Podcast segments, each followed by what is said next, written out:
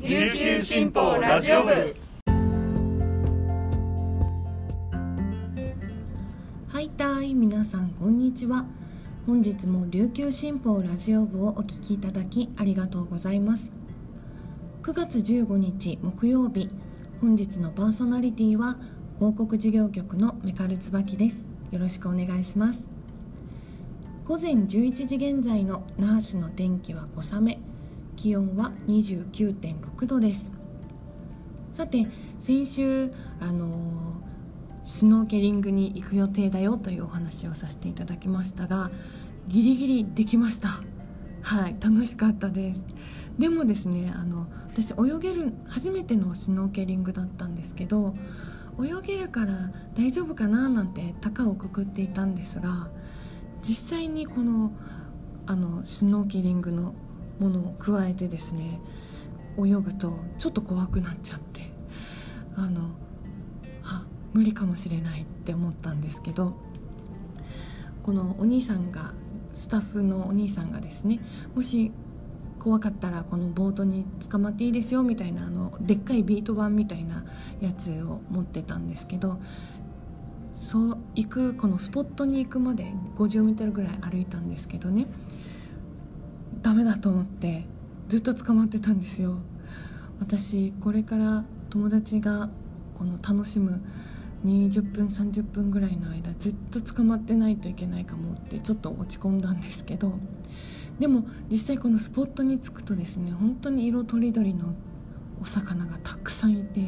それでテンション持ち直してどうにか見ることができました。楽し楽しかったです。はい。でこのお兄さんがですねスタッフのお兄さんが滋賀県の方で本当だったら僕が沖縄の方に案内してほしいですよみたいなことをおっしゃってたんですけど確かにそうだなと思って県外の方に改めて沖縄の良さをあの教えてもらった週末でした。はいで週末といえば今週末もまた、えー、台風が近づいておりますね本当に接近するのが17日と予報されています。ぜひ皆さんあの対策は怠らずに、えー、万全の体制で、えー、まあ、台風迎えたくないけど迎えましょう。というわけで本日はこちらのニュースからお届けいたします。最初のニュースです。飛べない鳥は脳が大きく賢い。帝京科学大山科鳥類研究所東京大の研究チームがクイナ類の脳の大きさを3次元で推定した結果ヤンバルクイナを含む飛べない種は飛べる種と比べて脳が大きく認知能力が高い可能性があることを明らかにしました。イギリスの科学誌ジャーナル・オブ・アナトミーに5月24日付で発表しました。鳥類学研究においては長年飛翔能力と脳の大きさ形頭を支える首の構造などの関係が論争の的となっていました。研究チームは飛べる種と飛べない種がいるクイナ類に注目。日米の研究機関に保管されている23種の頭骨標本を X 線 CT で撮影して脳の大きさを3次元で推定し系統が近い種の飛翔能力の有無と脳の大きさを比べました。結果飛べない種の脳は飛べる種より体重の割に大きいことが明らかになりました。さらに人と同じように大きい脳を首が真下から支える構造的な傾向が強く見られることも分かりました。研究チームの帝京科学大の島田教授らはヤンバルクイナがヤンバルマイマイといった陸貝類を捕食する際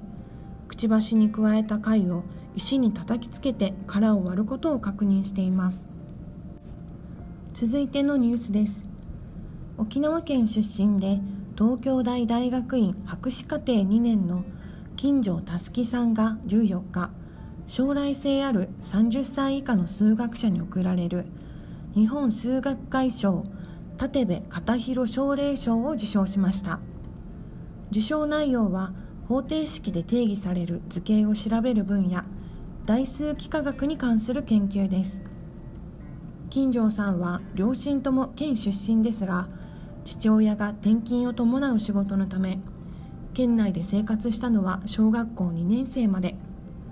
通っていた那覇市立とんまり小学校の近くにある田中酒山塾で数学の面白さに出会いました。そろばんで計算が速くなるにつれ問題が簡単に解けるようになり勉強が楽しくなったと言います。沖縄を離れて大阪兵庫福岡へと引っ越しましたがそろばんを基礎として数学の勉強を続けました。福岡大学附属大堀高校時代は国際数学オリンピックに出場し銀メダルを獲得。めきめきと力をつけ東京大学同大学院へと進学しました。主山塾で金城さんを教えていた田中塾長は一回教えるだけで全部を理解する聖徳太子のような子だった。記憶力は抜群だし元気いっぱいだったと解雇し自分のことのように受賞を喜びました。金城さんは過ごした期間は短いが親戚は皆沖縄の人なので沖縄出身というアイデンティティがあると話し素晴らしい賞をもらえたのは両親やそろばんの先生がいたおかげいろんな人に感謝したいと話しました。最後のニュースです。肉用の和牛格子価格の下落が止まりません。8月に県内の家畜市場で取引された子牛の1頭平均価格は前月比6%減の56万2575円と5ヶ月連続で前月を下回りました。60万円を割るのは新型コロナウイルス化による枝肉価格急落の影響を受けた2020年10月以来となります。ロシアのウクライナ侵攻などに伴う飼料価格の高騰や円安により子牛の買い手となる肥育農家が子牛の競り値を低く抑える傾向が強まっており生産者の経営が圧迫されるなど状況は深刻化しています。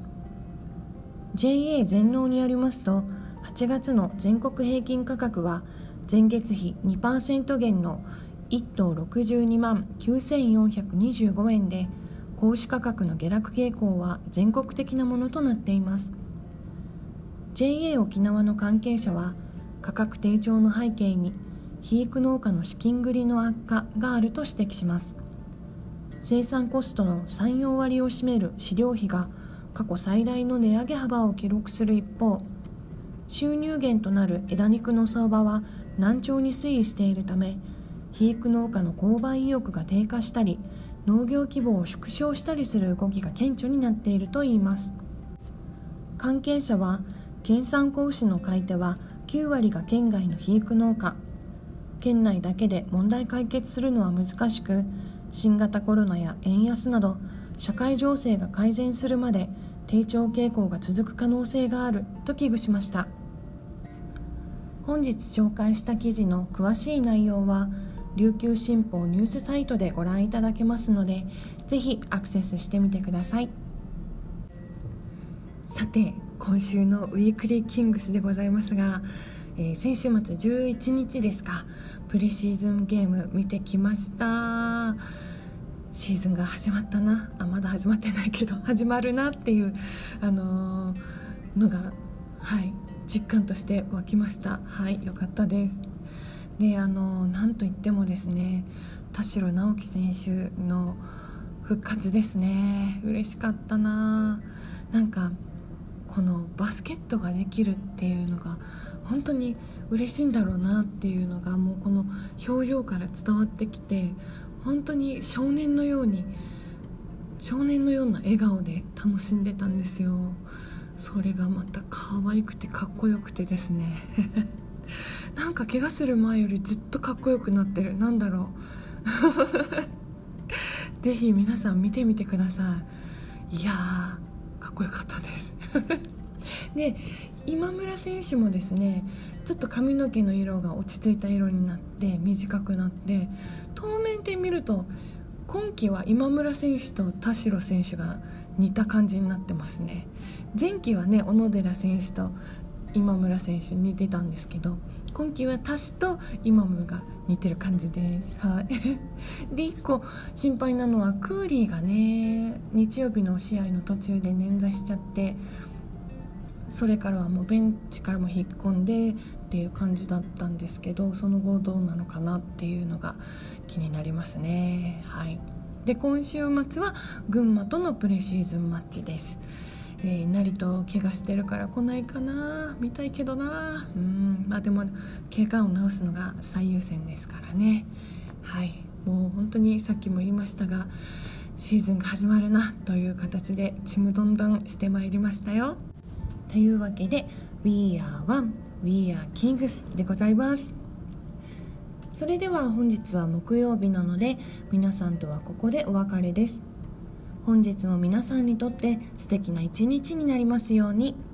ありがとうございました。